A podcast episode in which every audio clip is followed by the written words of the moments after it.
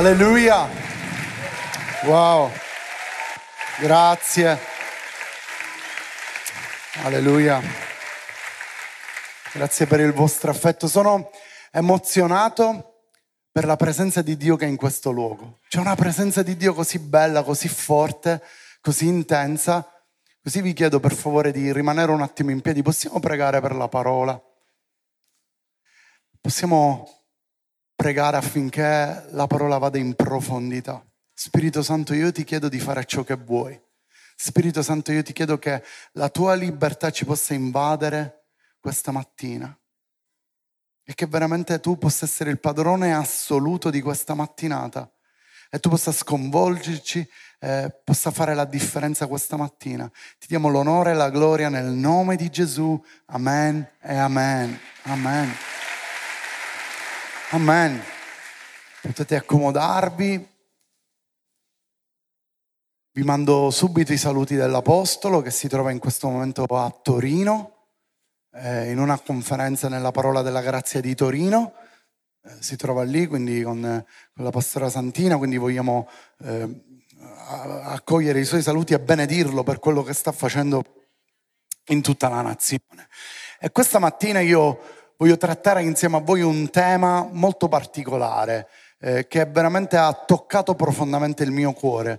Perché io credo che una delle cose più importanti quando si sale su questo palco è predicare qualcosa che prima trasforma la tua vita, altrimenti eh, diventiamo solo dei pappagalli che possono ripetere a memoria qualcosa, ma io voglio parlarvi di qualcosa che Dio ha fatto nella mia vita.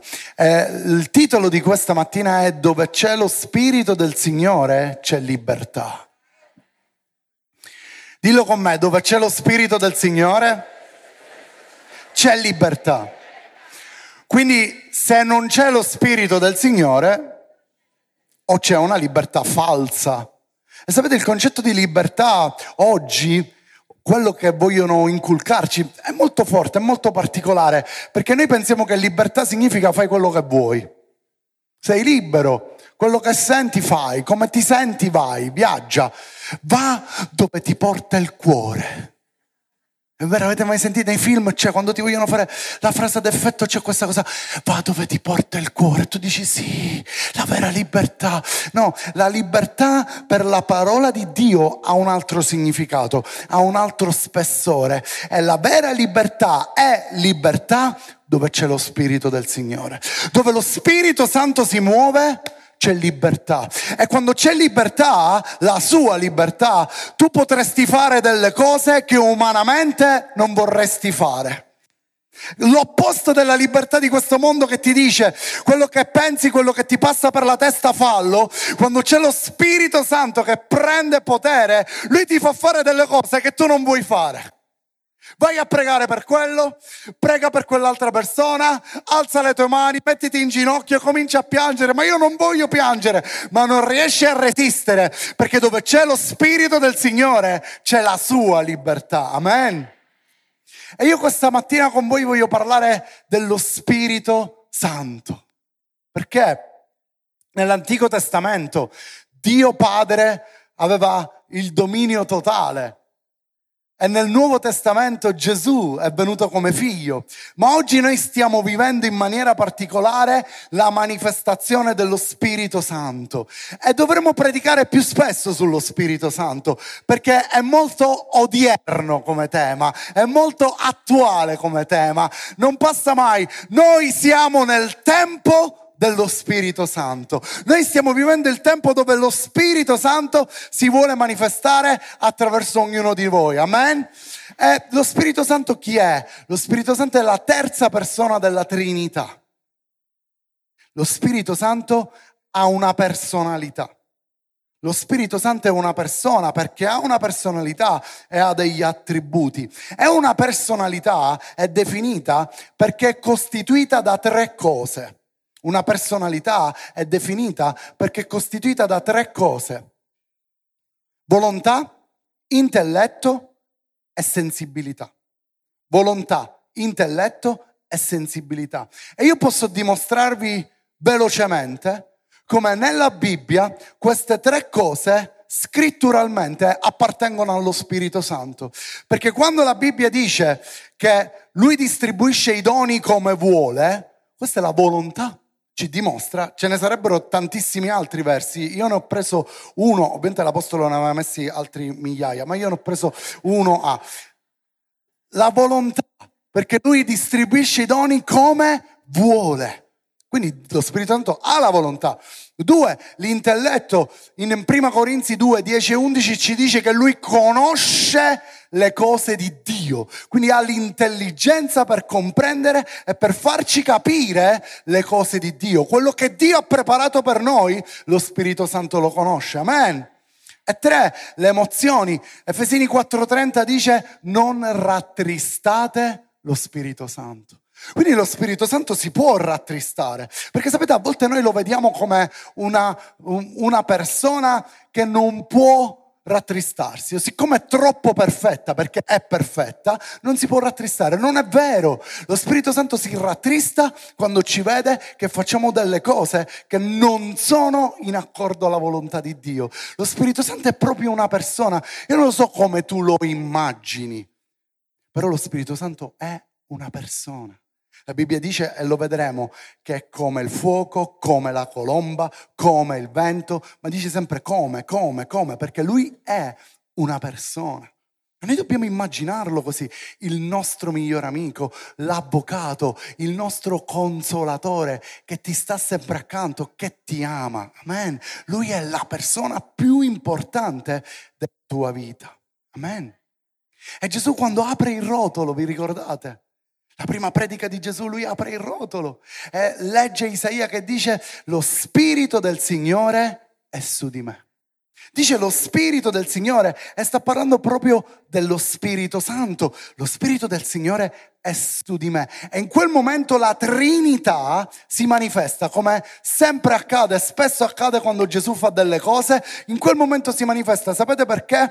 Perché il Padre unge L'unto è Gesù che viene unto dal Padre e l'unzione è lo Spirito Santo.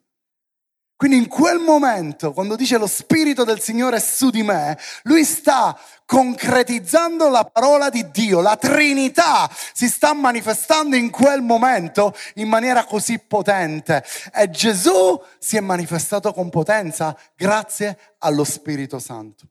Io lo so che voi già conoscete molto bene questo concetto perché l'Apostolo ce ne ha parlato spesso, ma voglio riprendere un attimino, aprire una parentesi con voi su quanto nell'Antico Testamento lo Spirito era su i servi di Dio. Voglio leggere dei versi con voi, in Numeri 11, versetto 17. Dice così, è Dio che parla a Mosè. Dice, io scenderò e là parlerò con te. Prenderò quindi dello spirito. Vedete che la S dello spirito è maiuscola, quindi sta parlando dello Spirito Santo, che è su di te e lo metterò su di loro, perché portino con te il peso del popolo e tu non lo porti più da solo. Mamma mia, che bello questo verso. La Chiesa, chi è Chiesa qui? Gli altri buddisti, cosa? No, per capire, perché siamo una... Chi è Chiesa qui? Amen. La Chiesa deve portare il peso del popolo. Non è solo il pastore che deve portare il peso del popolo, è la Chiesa che deve portare il peso del popolo. Noi siamo chiamati a portare il peso di Palermo, non a lamentarci di Palermo, a portare il peso di Palermo. E questo verso dice, affinché tu non lo porti più da solo, ci sarà lo Spirito. L'unico modo per portare il peso è avere lo Spirito, farsi usare dallo Spirito Santo. È l'unico modo per avere un peso leggero perché è lo Spirito, perché siamo tutti insieme, perché lo condividiamo. E guardate cosa dice, allora l'Eterno scese nella nuvola e gli parlò e prese dello Spirito che era su di lui e lo mise sui 70 anziani. Or quando lo Spirito si posò su di loro, profetizzarono, anche se in seguito non lo fecero più. Fermati un attimo. Dio sta dando una mano a Mosè per gestire il popolo.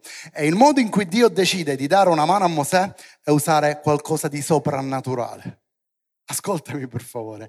E lui dice, accadrà questo nei 70. E quando lo Spirito si posa su di loro, loro cominciano a profetizzare. E mi fa impazzire questa parte perché poi dice, e in seguito non lo fecero più. Perché lo Spirito Santo si muove così. Lui non ripete sempre le stesse cose. In seguito non lo fecero più perché forse gli fece fare altre cose.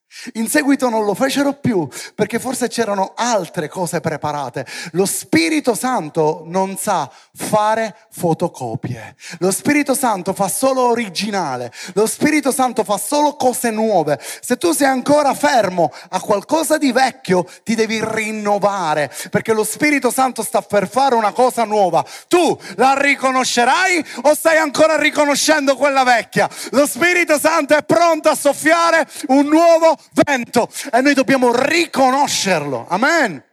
E loro cominciarono a profetizzare. Ma guardate cosa dice il verso 26. Ma due uomini, l'uno che erano usciti per andare alla tenda, ciò nonostante profetizzarono nell'accampamento. Mamma mia, quando lo Spirito Santo si muove, lui non ha limiti, lui non ha distanze. Dillo con me, lo Spirito Santo non ha distanze. La tua fede può coprire distanze. La tua fede può raggiungere distanze. Cosa disse quell'uomo a Gesù? Non c'è bisogno che vieni in casa mia. Di solo una parola e il mio servo sarà guarito. E Dio, Gesù gli disse grande è la tua fede perché la fede può coprire distanze e può permettere allo Spirito Santo di intervenire. Quei due uomini non erano lì tra i 70, ma quando Dio decide di muoversi in maniera soprannaturale, lui invade qualsiasi cosa. E quei due uomini nell'accampamento cominciarono a profetizzare. Cominciarono a profetizzare. E sapete, io sono più che convinto che nella Bibbia ogni dettaglio ci vuole insegnare qualcosa. Ci siete? Ci siete anche in fondo? La gradinata?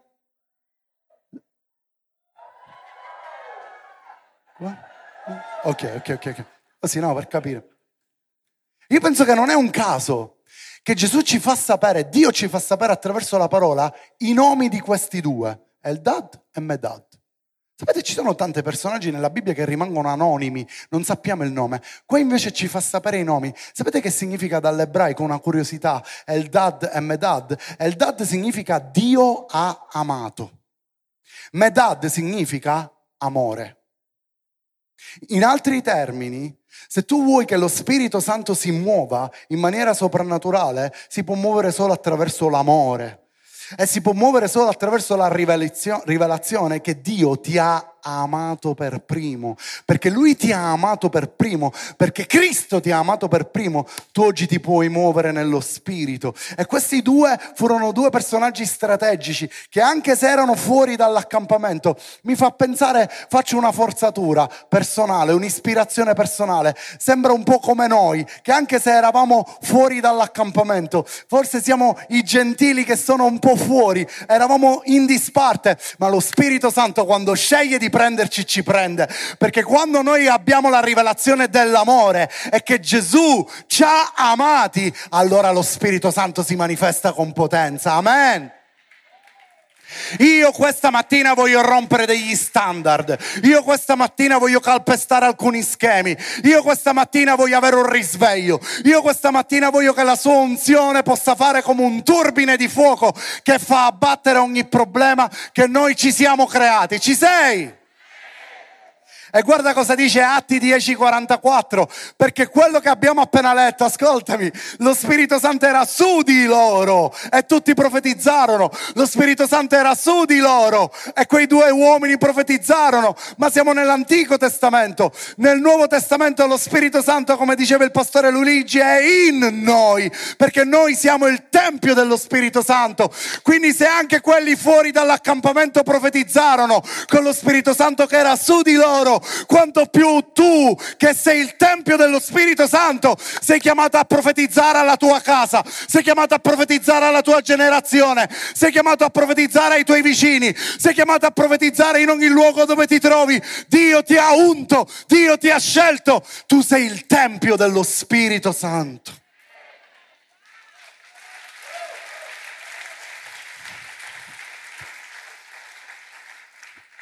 Mentre l'Apostolo Pietro sta predicando, dice, mentre Pietro stava ancora dicendo queste cose, lo Spirito Santo scese su tutti coloro che udivano la parola. Wow. Forse Pietro si era preparato una predica, aveva passato la notte in bianco perché sapeva che doveva predicare, non lo so, a noi capita spesso così. Era un po' in ansia. E mentre lui sta predicando, lo Spirito Santo interviene e riempie tutta la sala. Mentre lui sta predicando, proprio qua si, fa, si capisce mentre stava dicendo queste, stava forse formulando, come se lo Spirito Santo fa, Pietro, mettiti qua, mettiti qua, ci penso io. E riempie tutta la sala, la riempie. Quello che noi dobbiamo cercare quello che noi dobbiamo ricercare. Ma sai perché quella chiesa, perché stiamo parlando di Atti 10, già la chiesa era matura. Sai perché quella chiesa poteva essere riempita? Perché era una chiesa consacrata. Perché era una chiesa che aveva intimità con Dio. Perché era una chiesa che ricercava Dio. Che aveva una vera intimità con Dio. Ci sei? Dicevo stamattina, viviamo in un'era dei tutorial. Ti è mai capitato di vedere un tutorial? Di qualsiasi cosa. Come faccio a mettere il silicone nel bagno? Tutorial. Come si cucina la pasta alla carbonara? Tutorial. Mia nonna, quando doveva cucinare qualcosa e doveva farsi suggerire delle ricette, andava al telefono, alzava la cornetta e poi faceva aspettava, trrr, poi, trrr, poi chiamava qualcuno di fiducia. Tu come la fai questa ricetta? Oggi no, oggi viviamo in un tempo di tutto subito e tutto puoi sapere e tutti possiamo diventare professionisti in un attimo, basta guardarti un video. Oddio, poi non è sempre così, eh? perché poi a volte i mobili sono un po' storti. Ma ho messo il silicone, se tutto... Ho dipinto casa, ma solo casa? Oh, tu eri escluso in teoria. Perché tutto, pensiamo che con i tutorial possiamo fare tutto, tutto subito. Ma la verità è che noi abbiamo bisogno di spendere del tempo. E con Dio tutto subito avviene solo quando prima spendi molto tempo. All'improvviso lo vedremo, all'improvviso arriva dopo che le tue ginocchia si sono piegate. All'improvviso arriva dopo che tu ti sei sacrificato. In un tempo dove il tutorial eh, è ovunque e tutti pensano di poter diventare in un attimo qualcuno, qualcosa un professionista, la verità è che il sacrificio paga sempre. La verità è che le ginocchia pagano sempre. E la verità è che non è che Dio fa differenze nel dare uno all'altro, la verità è che quando tu ti inginocchi ottieni di più. Quando tu spendi del tempo con Dio, ottieni di più. E Pietro lo sapeva perché lui aveva passato un tempo di consacrazione, di trasformazione. Mentre lui stava predicando, lo Spirito Santo prese tutta la sala, tutta la sala, e la riempì della sua presenza. Guardate Atti 2.2, lo so che lo conoscete. In queste domeniche l'Apostolo l'ha anche letto e all'improvviso venne dal cielo un suono come di vento che soffia e riempì tutta la casa dove essi sedevano e apparve loro delle lingue come di fuoco che si dividevano e andavano a posarsi su ciascuno di loro. Vedete che dice come, come, come. Come divento impetuoso. E dice all'improvviso, dillo con me, all'improvviso. Improvvisamente improvvisamente hai sudato i telefoni, improvvisamente. È facile, ormai c'è il bottoncino, basta mettere muto, vibro, tirarlo, schiaccia, ci sono tanti modi. Non è, mo, non è un mo, ci sono svariati modi. Improvvisamente un suono come dal cielo. E sapete, sono andato a cercare, eh, ho visto che questo suono come di vento impetuoso che soffia è come il vento che soffia sul mare per fare un'onda un'onda del mare. Quindi è, è, proprio così che viene rappresentato quel suono di vento impetuoso. Immaginatevi di essere in quella stanza, che state aspettando che cosa? Bu. Loro non lo sapevano che cosa doveva succedere. Cioè Dio non gli ha detto, guardate che si verranno a posare lingue di fuoco su di voi. E chi ti metteva nei cappi e dice, ma bruciate, cioè non lo so. Eh, Dio non gli ha detto, non gli ha spoilerato, ma lui gli ha detto dovete rimanere lì e pregare rimanete e pregate. È un suono di vento impetuoso, come quando suona. Avete presente quando soffia il vento nel mare, si vedono queste onde che sbattono, che salgono, mamma mia. Ed è quello che è accaduto, è soffiato un vento. E tutti sono stati invasi da quel vento, perché all'improvviso è arrivato qualcosa. E quando lo Spirito Santo si muove, sapete, molto spesso nella Bibbia il termine spirito viene tradotto in pneuma, pneuma, che significa aria, respiro, vento, soffio.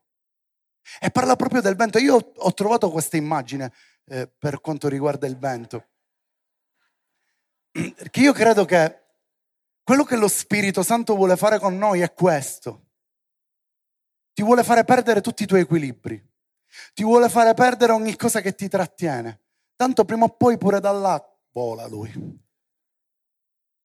E noi a volte facciamo così, ci aggrappiamo a qualcosa per non farci muovere dallo Spirito Santo. Ci aggrappiamo alla nostra carne e la teniamo stretta per non permettere che il soffio agisca completamente. Come vedete non c'è ombrello che tenga, non c'è nulla che tenga, perché lo Spirito Santo vuole soffiare e vuole soffiare qualcosa di nuovo, di potente.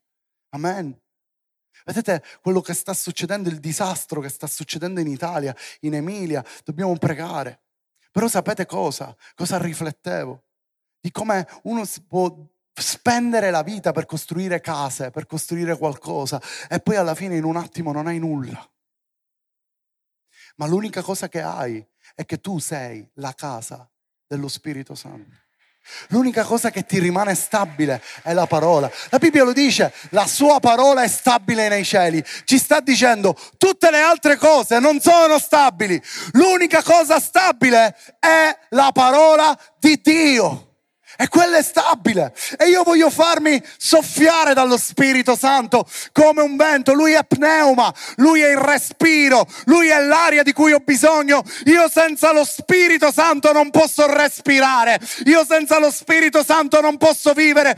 Io ho bisogno dello Spirito di Dio. Ho bisogno che lui si muova, ho bisogno che lui spazzi via ogni cosa che non gli permette di muoversi come lui vuole. Ascoltami per favore come lui vuole e non come tu vuoi. E poi dice che lo Spirito Santo si pose come lingue di fuoco su ognuno di loro, un fuoco che brucia. Lingue di fuoco che si posarono. Oh, è bellissimo che l'Apostolo dice, e lo voglio ripetere, che quando tu hai una lingua di fuoco gli altri vedranno, non sei tu a guardarla perché non ci riuscirai, ma gli altri lo vedranno. E sapete, il fuoco consumante, io eh, ho, ho un camino e quando metto legna sul camino posso mettere il più bel tronco che mi sono conservato tutto l'anno, ma quando lo metterò lì, in poco tempo non ci sarà più. Svanirà e rimarrà soltanto cenere di quel tronco. Quel tronco sarà irriconoscibile.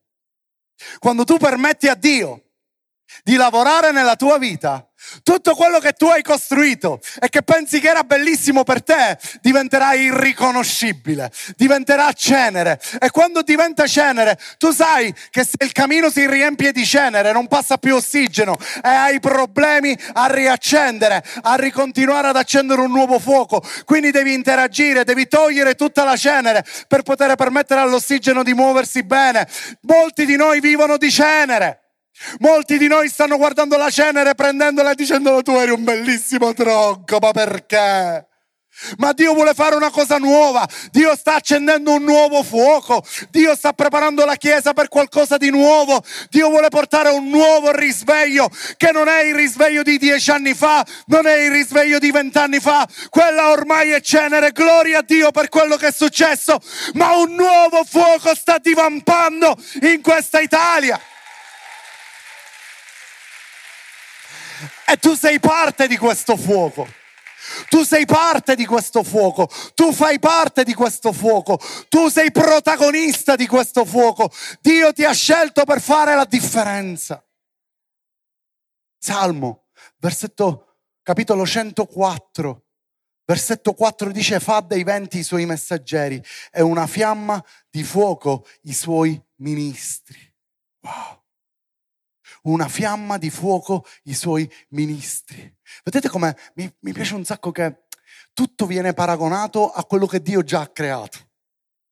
Il vento, il fuoco, la colomba, tutto l'ha già creato Dio e Dio paragona a quello che lui già ha creato, cioè rientra nella sua creatività il paragone, ma dice come? Perché c'è molto di più. Lo Spirito Santo è come un fuoco perché è molto di più di un fuoco. Quindi se il fuoco brucia il, il, tronco, lo Spirito Santo fa di più.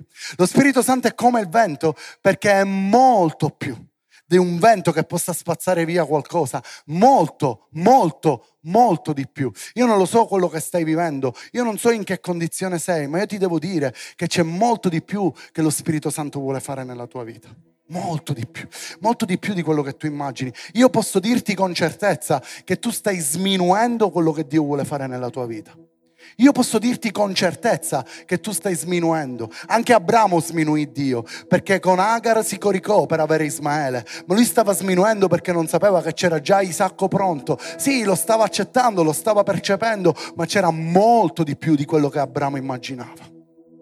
Io ti posso garantire che se tu pensi che con il fuoco dello Spirito Santo puoi infiammare qualcuno, se io dov- dovessi dirti a chi pensi che potresti influenzare nella tua vita, nella tua casa, tra i tuoi amici, tra i tuoi vicini, tu forse potresti cominciare a contare, a pensare uno, due, tre. Io posso dirti con una matematica divina che tu stai sbagliando i conti perché Dio ha molto di più di quello che la tua mente può immaginare, perché Dio va oltre la tua logica, perché c'è un potenziale dentro di te che ancora deve crescere, esplodere e deve toccare tante vite.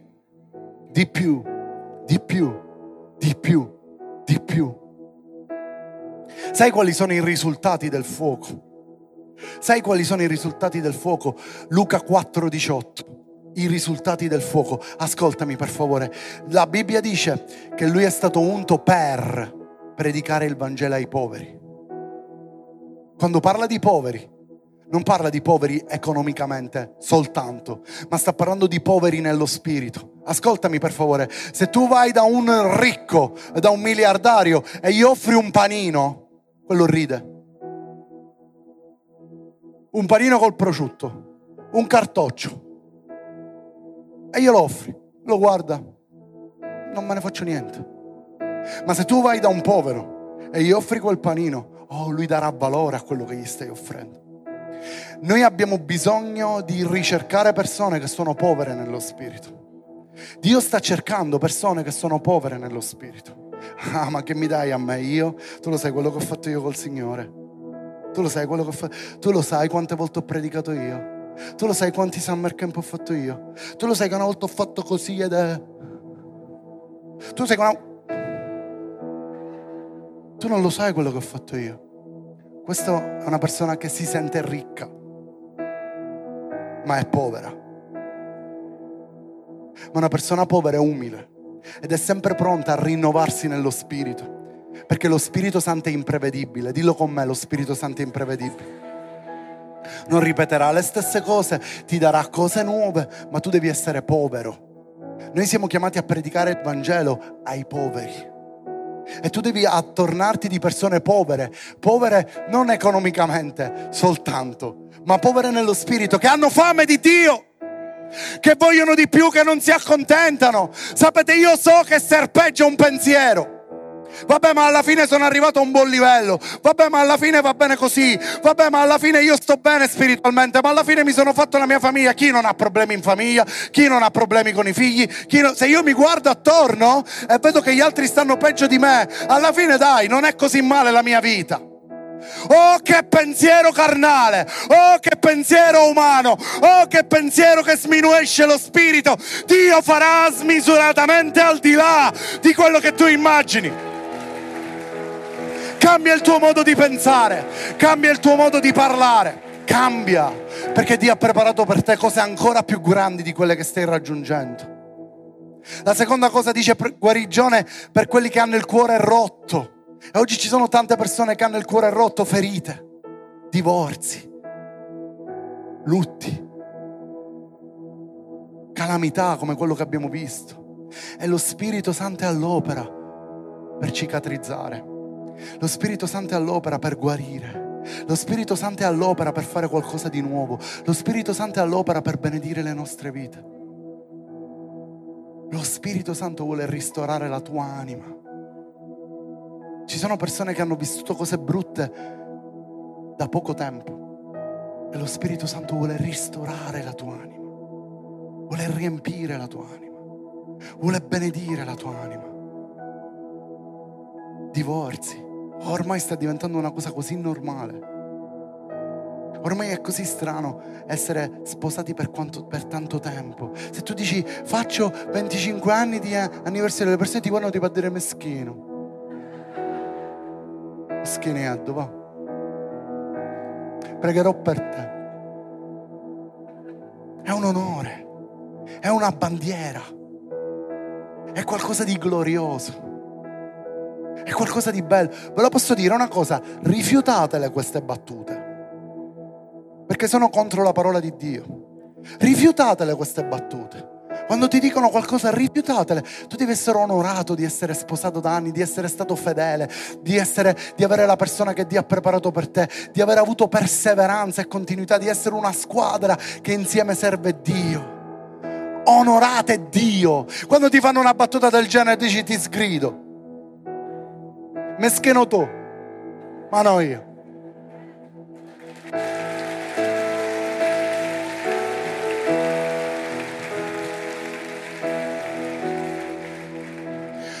proclamare la libertà ai prigionieri.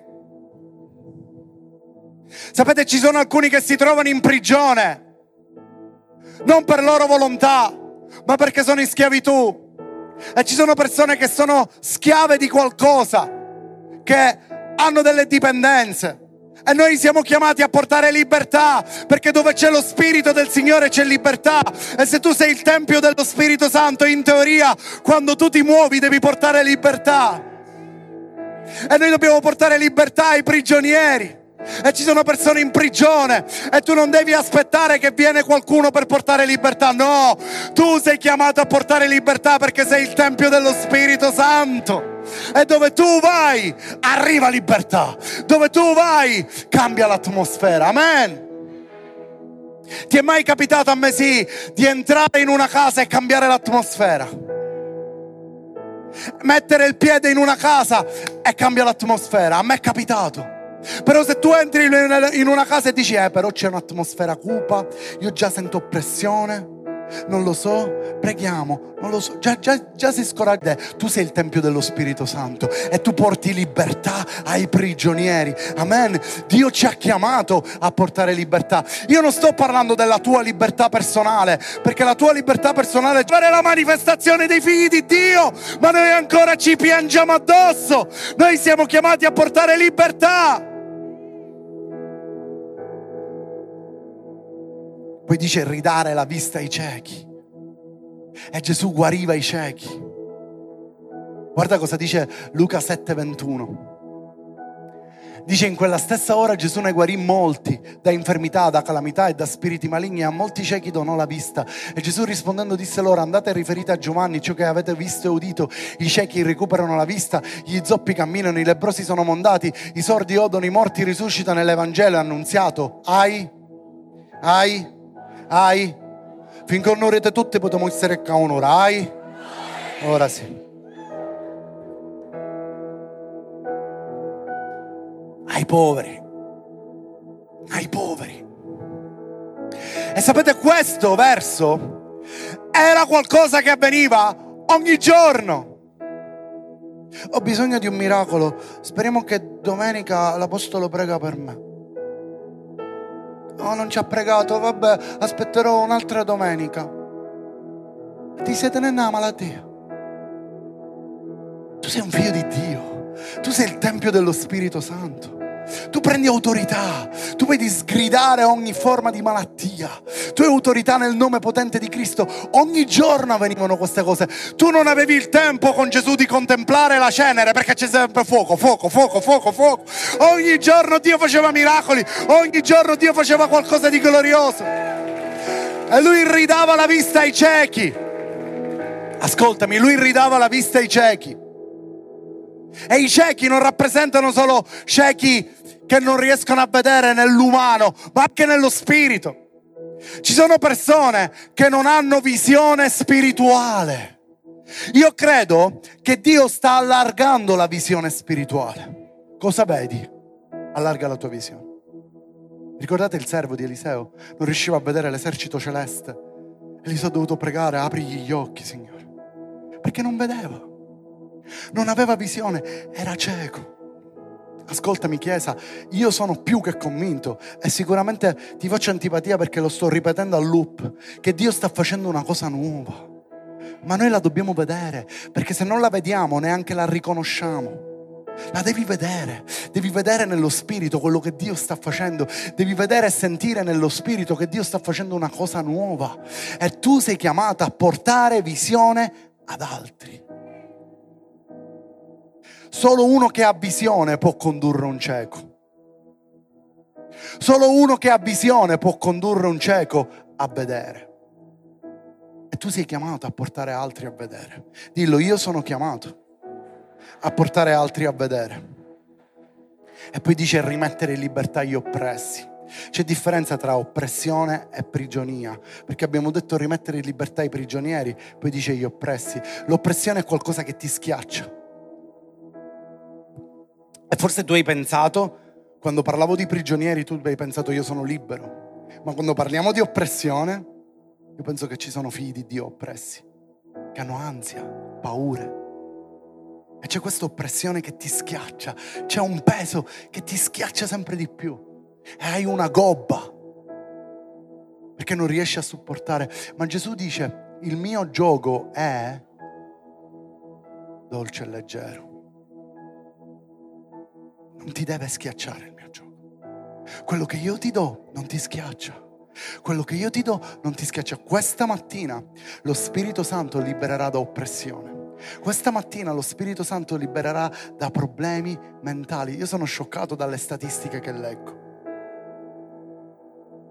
Sapete che prima, prima stiamo parlando di vent'anni fa, gli insegnanti di sostegno erano pochissimi.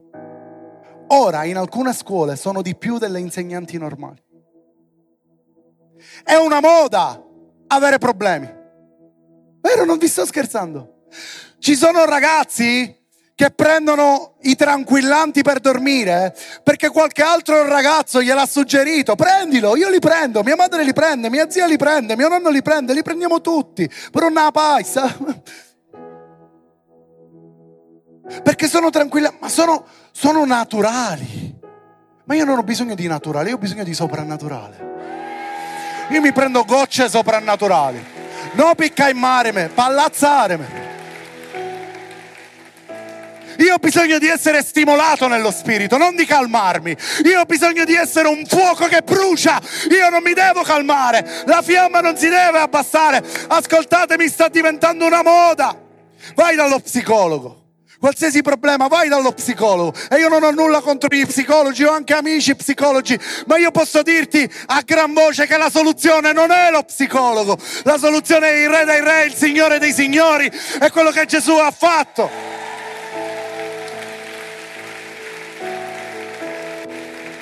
Gli psicofarmaci stonano.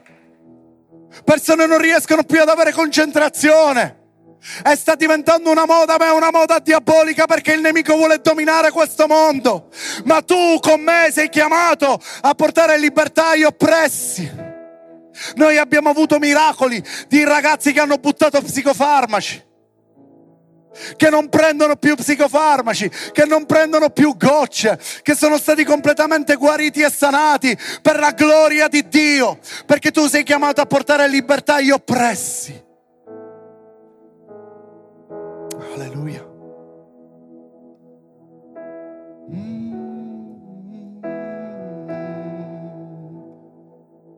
Hallelujah.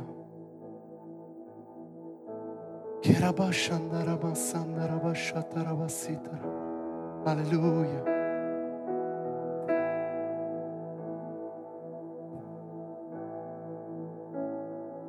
Alleluia, stamattina una sorella mi ha detto ci leveremo le scarpe.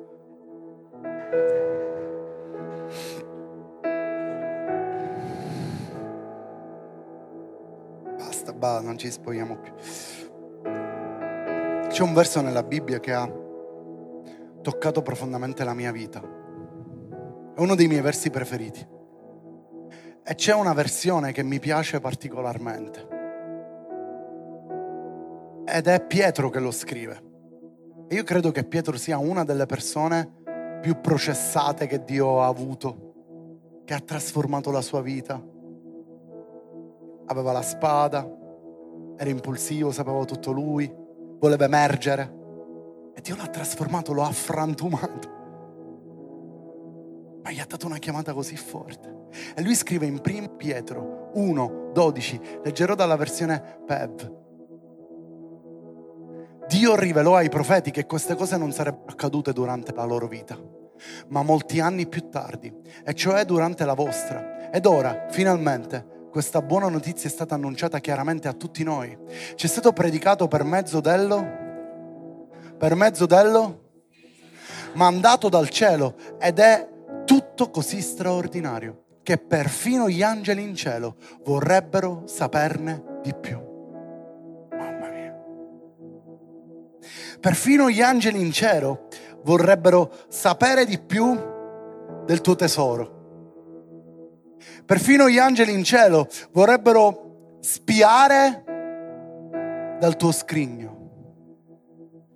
vorrebbero dare un'occhiata, ma non si può. È il tuo tesoro. La Bibbia parla che tu hai un grande tesoro che è la rivelazione della parola di Dio. Hai un grande tesoro che gli angeli non hanno. E questo tesoro, Pietro lo scrive così bene, gli angeli vorrebbero saperne di più. Gli angeli, permettetemi di studiare, ci invidiano. Perché loro sì? Mamma mia, che privilegio che avete!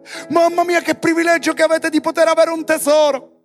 Questo è uno scrigno, piccolo, piccolo forziere, dove umanamente è normale nascondere i propri gioielli in uno scrigno. È normale che tu possa archiviare tutto. Ma poi arriva l'Apostolo Paolo e dice in 2 Corinzi 4, 7, ma noi abbiamo questo tesoro in vasi di terra, affinché questa grande potenza sia attribuita a Dio e non a noi. E umanamente io quando ho letto quel verso ho pensato a uno scrigno. Ma poi quando ho letto questo verso ho capito che per Dio il contenitore non è questo, è questo. Il contenitore non è uno scrigno, ma è questo. E sapete, quando qua dice invasi di terra, io ho un'immagine, perché la terra cotta, l'argilla, veniva utilizzata ai tempi di Romani, ai tempi di Gesù, per tantissime cose. Vedete, piatti, eh, eh, contenitori, eh, vasi, qualsiasi cosa veniva utilizzata, perché aveva una grande importanza. E tuttora noi utilizziamo la terracotta, l'argilla viene utilizzata. Ascoltatemi per favore, non vi distraete. L'argilla viene utilizzata. È una, una peculiarità questa. È molto fragile. Molto fragile. Però perché viene utilizzata se è molto fragile? Perché è il posto perfetto dove mettere terra, dove far fiorire qualcosa. Il tuo tesoro sono i semi della parola di Dio. E i semi qui dentro non portano vita. Ma i semi qui sì, portano vita. I semi qui portano una grande vita. Però io devo dirvelo, è fragile. E se io dovessi lasciarlo, sapete che non lo farò mai, si rompe, si distrugge. Ascoltami per favore, non ti distrarre, non ti distrarre, si distrugge. Questo è come il diavolo ti vede, distrutto, polverizzato che dall'alto cade. Uno dei problemi dei vasi, sai qual è? Ascoltami, uno dei problemi dei vasi, sai qual è? La gravità. Ma quando Gesù è morto sulla croce, Ascoltami, quando Gesù è morto sulla croce la Bibbia dice che la cortina fu squarciata e la Bibbia specifica che fu squarciata dall'alto verso il basso. Perché Gesù ti sta dicendo la gravità che il diavolo pensa che ti può buttare a terra, l'ho squarciata io, l'ho distrutta io. Dall'alto verso il basso io mi sono fatto frantumare affinché tu possa essere un vaso sano.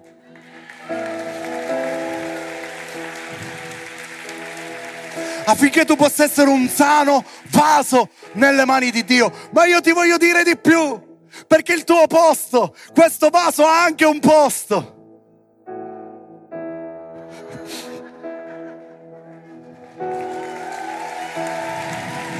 Seduto nei luoghi celesti non c'è paura che cadi perché sei seduto nei luoghi celesti e quello è il tuo posto in alto, in alto e non cadrai. Sai perché? Perché Cristo è accanto a te, perché Gesù ti ha dato questo posto, perché questo è un posto che Dio ti ha assegnato e tu starai seduto nei luoghi celesti a guardare cose gloriose che lo Spirito Santo vuole fare attraverso di te. Permetti a Dio di lavorare permetti di essere un vaso. Sai perché? Perché affinché questa grande potenza sia attribuita a Dio e non a noi. Non ti vantare di essere un vaso e tu dici, ma io non mi posso vantare di essere un vaso, ecco perché Dio ha scelto il vaso. Lo scrigno magari ti potevi vantare, ma con vaso chi dà a vantare? Ringrazia Dio di essere un vaso, di essere un contenitore. E sai, quando tu coltivi qualcosa, sto chiudendo, quando tu coltivi qualcosa, ci saranno momenti dove la terra deve essere cambiata. Ci saranno momenti dove quello che pianti non va più bene e dovrai piantare qualcos'altro. Ci saranno momenti dove avrai bisogno di letame per portare più frutto. Ti sei mai pensato, hai mai provato una situazione nella vita dove ti sembravi in una situazione in mezzo al letame? Tranquillo, porterai più frutto tranquillo, sei lì perché la terra sta per essere girata, ci sono nuovi semi, permetti a Dio di mettere il suo tesoro dentro di te, perché quei semi porteranno frutto e porteranno un frutto duraturo. Tu sei il vaso nelle mani di Dio, tu sei il vaso seduto nei luoghi celesti, permetti allo Spirito Santo questa mattina di agire nella tua vita. Permetti allo Spirito Santo questa mattina di muoversi. Per favore, Chiesa, io voglio che lo Spirito Santo questa mattina possa muoversi con potenza. Non distraetevi. Se avete in testa a paisa cusuco, poi suo fogno e lasagne, per me potete andare a casa dalle vostre lasagne. Io qua voglio rimanere solo con vasi di terracotta.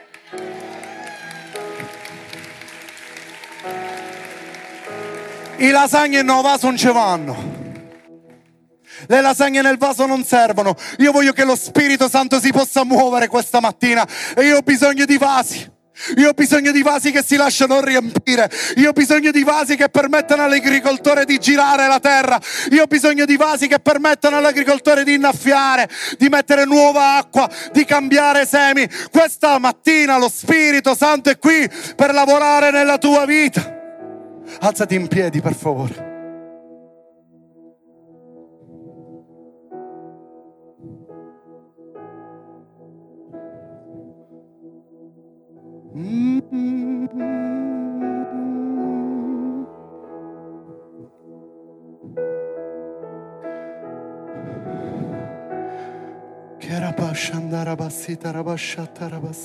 Chiudi i tuoi occhi per favore.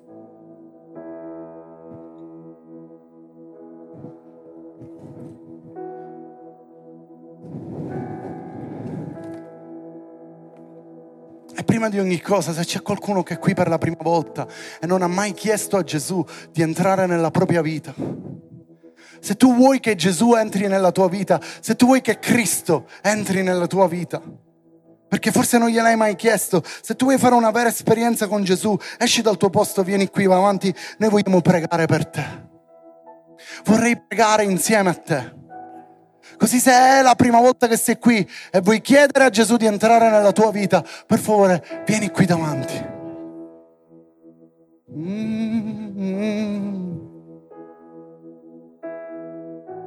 Mm. Alleluia, alleluia. C'è un'unzione così forte. Oh, alcuni di voi Dio li sta rivoltando. Lo Spirito Santo sta agendo. Benvenuta, benvenuta. Dio ti benedica. Venite, venite, venite. Venite.